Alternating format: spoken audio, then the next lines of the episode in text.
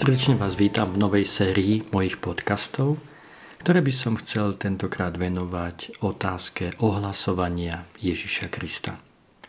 To je taká základná kresťanská úloha, ohlasovať ho.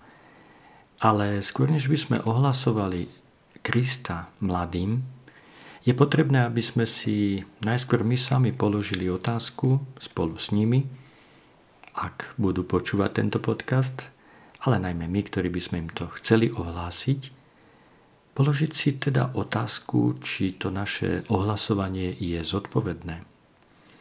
Či naozaj máme odôvodnenú nádej hovoriť o Kristovi, či nás napríklad niekto neoklamal, alebo mm, sme sa nestali obeťou nejakého omylu. No povieme si, však máme predsa písma, máme všeličo. Nuž, viete, z času na čas sa stane, že niekto len tak e, vyťahne celkom inú interpretáciu Krista. Iným spôsobom sa na neho pozerá.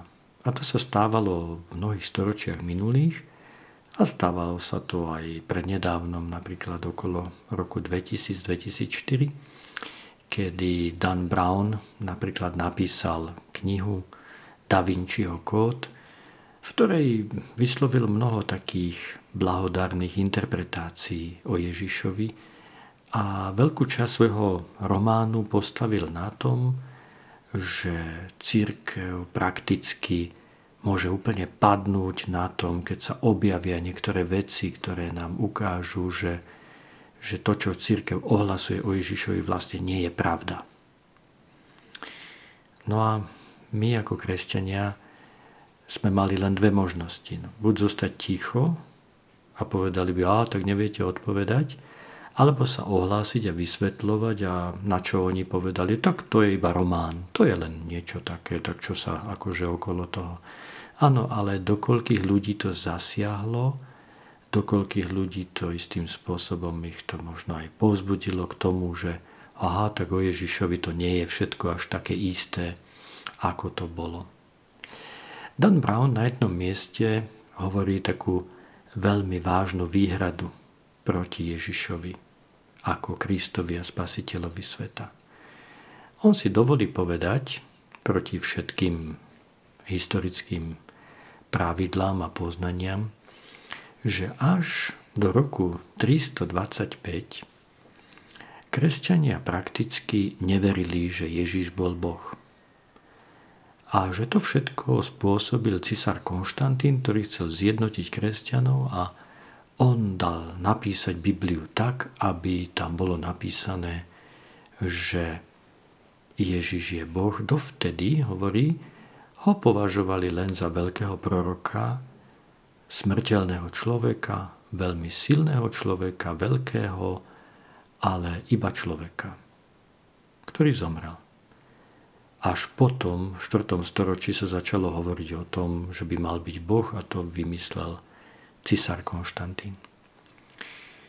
Tak z času na čas prídu takéto veci a ako my, kresťania, sa môžeme na toto pozerať a ako by sme mali odpovedať na toto všetko.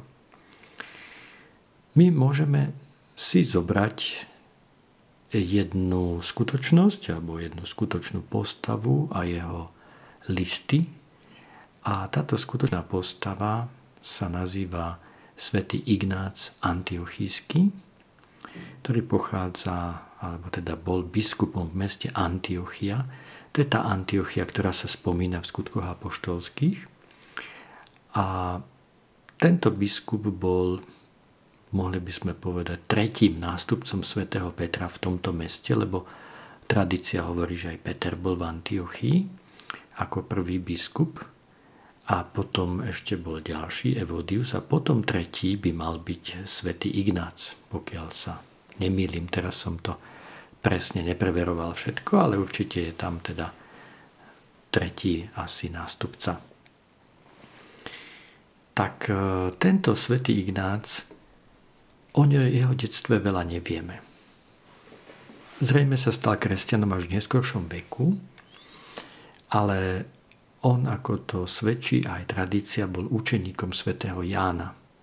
Žil teda v Ázii A osobne poznal aj Petra a Pavla. Teda hrdí sa vo svojom živote a vo svojich spisoch tým, že poznal osobne apoštolov.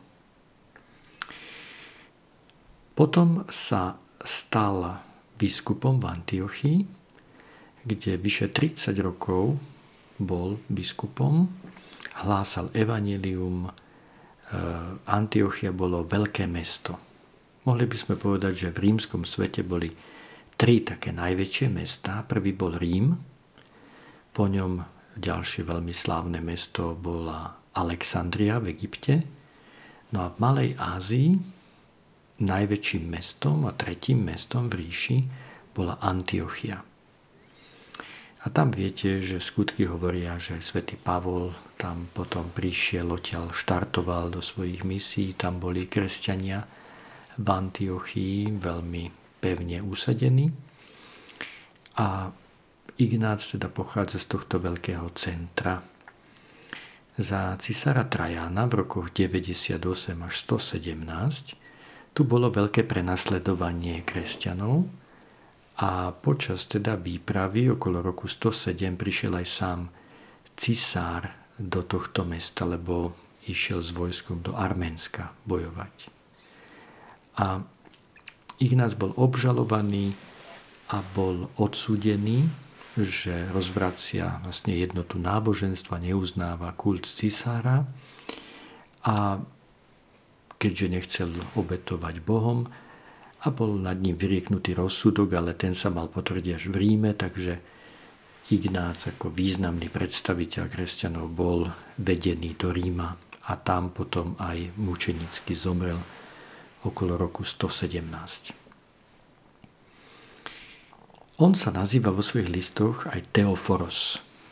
To znamená nesený alebo nosiaci Krista, alebo nosiaci Boha, lepšie povedané.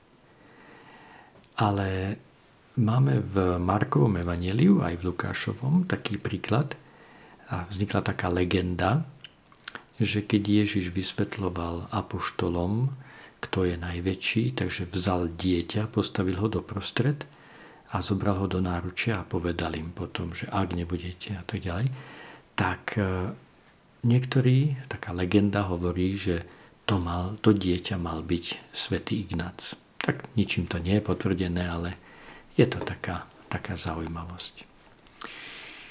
Tento svätý Ignác, teda, ktorý žije v, a je pokračovateľom tej tradície apoštolskej, a žije na začiatku druhého storočia, tak napísal počas toho svojho zajatia, lebo mal nejaké výsady, tak bol vedený do Ríma a mal svojich strážnikov, ale mal aj možnosť sa stretávať s ľuďmi, mal možnosť písať. Počas tejto svojej cesty napísal viacero listov eh, kresťanským spoločenstvám v rôznych mestách, najmä do Efezu napísal potom aj samotným Rímanom a potom ešte niekde do Smírny, to okolo 7 listov, veľmi zaujímavých. Sú to teda listy historicky z toho obdobia a my sa v týchto listoch veľmi jasne dozvedáme, že tento Ignác vyznával Ježiša ako Boha. Teda nie je pravda, že Konštantín by toto nanútil celej cirkvi. Viera v Krista, ktorú nám svedčí svätý Ignác Antiochysky, je veľmi jednoznačná. V samotnom oslovení vždycky hovorí, že ide o nášho Boha Ježiša Krista. Čo je zaujímavé, že toto pomenovanie, že Ježiš je Boh, veľmi veľakrát sa spája aj s utrpením. Napríklad v tom svojom úvode teda, do listu Efezanom, ktorý píše svätý Ignác, hovorí, že píšem veľmi blaženej cirkvi v azijskom Efeze, ktorá je požehnaná mocou a plnosťou Boha Otca, predurčená k trvalej sláve v stálej jednote, vyvolená vôľou Otca a skutočným utrpením nášho Boha Ježiša Krista. Viete, zdá sa to také bežné, pre nás, bežné, také neprekvapivé pre nás, ale v tom starovekom koncepte božstva hovoriť o tom, že máme Boha, ktorý trpel, bola veľmi zaujímavá vec. Nie taká jednoduchá na napísanie. Je to veľmi originálna kresťanská vec. Predstavovať Boha, Ježiša Krista, ktorý trpel. A teda už tu v tomto prvom svedectve vidíme, že Ignác určite verí v Ježiša Krista, ktorý je Bohom. Hneď na začiatku tohto listu upozorňuje, že niektorí podvodne a ošklivým spôsobom prekrúcajú Kristovo meno. Čiže už v tých prvých časoch boli zase niektorí, ktorí neuznávali Krista ako Boha. Čiže tá interpretácia, alebo taká, aby sme povedali, to hovorenie o Ježišovi, na jednej strane boli aj takí, ktorí išli proti tomuto vysvetľovaniu apoštolskému, vznikali prvé herezy, prvé milné učenia, ale na druhej strane e, kresťanská náuka bola jasná. Učila o tom, že Kristus bol Bohom. Ignác to krásne vyjadruje v takej vete, ktorá sa potom dostala aj do učenia druhého Vatikánskeho koncilu, keď hovorí, že vy teda sa vyhýbajte takýmto, ktorí prekrúcajú náuku o Kristovi a má takýto krásny výrok o ňom. Jeden je lekár tela aj duše, zrodený a nezrodený. Vtelený Boh, v smrti pravý život, narodený z Márie i z Boha, trpiaci a teraz netrpiaci Ježiš Kristus, náš Pán.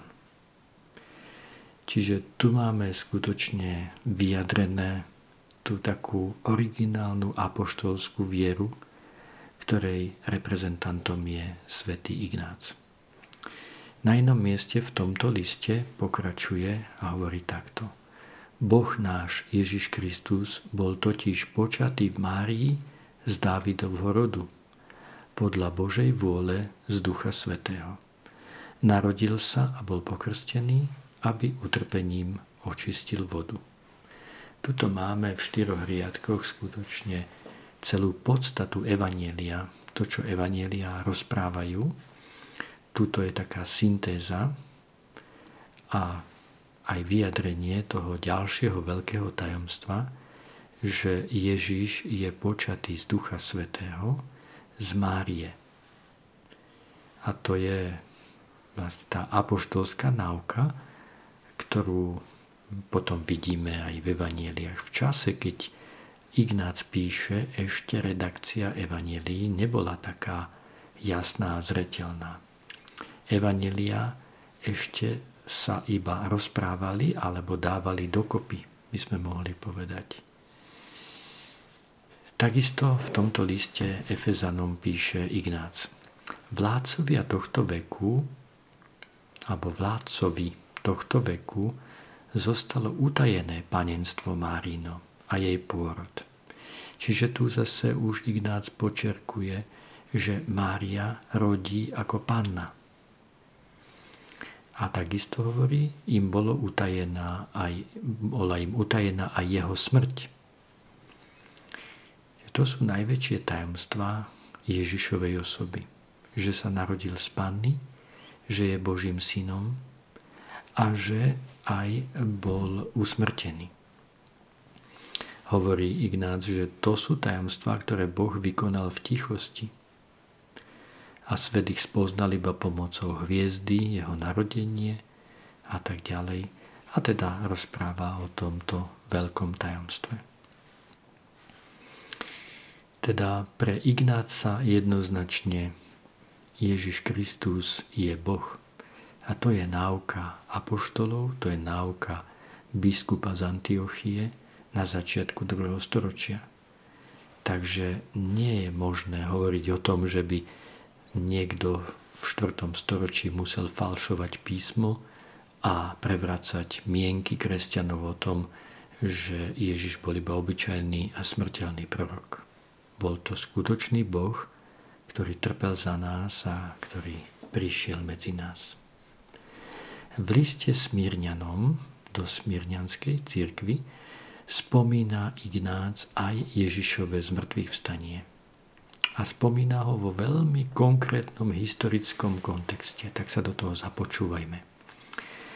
Velebím Ježiša Krista, ktorý vás urobil takými múdrymi. Videl som, alebo spoznal som, že ste pevní vo viere. Ako by ste telom aj dušou boli pribití ku krížu Ježiša Krista. Teda Ježiš Kristus ukrižovaný. Že skrze Kristovú krv vytrvávate v láske. Ste vytrvali v láske že ste pevne presvedčení o tom, že náš pán naozaj pochádza podľa tela z rodu Dávidovho a podľa vôle a z moci Božej je Božím synom.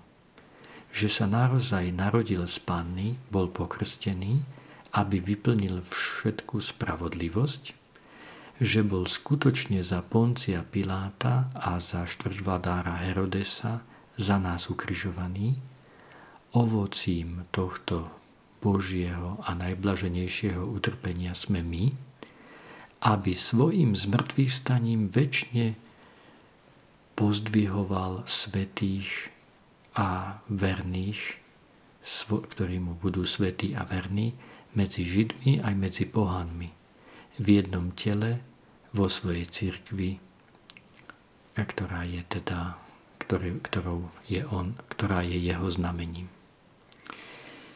V takomto zmysle vidíme, že toto je syntéza viery, kde sa spomína Poncius Pilát, kde sa spomína ukrižovanie aj zmrtvých stanie. A tak nám nezostáva nič iné, len si uvedomiť, že kto by nám chcel rozprávať tak ako Dan Brown alebo niekto iný, že či kresťania pred Konštantínom verili alebo neverili, že Ježiš je Boží syn, tak my máme svedectvo od tohto veľkého Ignáca antiochískeho, že tá viera existovala, že tá viera bola aj napádaná alebo prekrútená mnohými, ale tá pravá viera je viera, v ktorú veríme aj my dnes, že Ježiš Kristus bol Boží syn, narodil sa z Márie Panny, že trpel, zomrel za vlády Poncia Piláta, bol ukrižovaný, umrel a bol pochovaný, ale vstal z mŕtvych a založil aj církev, ktorá o tom všetkom svedčí. Tak toto je možno taká prvá naša katechéska, ktorou by sme si chceli tak e, sa uistiť a boli si takí istí, že náuka o Kristovi bola zodpovedne odovzdávaná už od prvého storočia a prišla až k nám. Aby sme mohli Krista pokojne ohlasovať, my veríme týmto svetkom, ktorí dali život za to, že Ježiš bol Boží syn a že za nás zomrel a vstal z mŕtvych. Prajem vám pekné pokračovanie v vašom kresťanskom živote, aby sme s takou veľkou radosťou svedčili o Ježišovi Kristovi, tak ako o ňom církev učí od prvých chvíľ svojej existencie.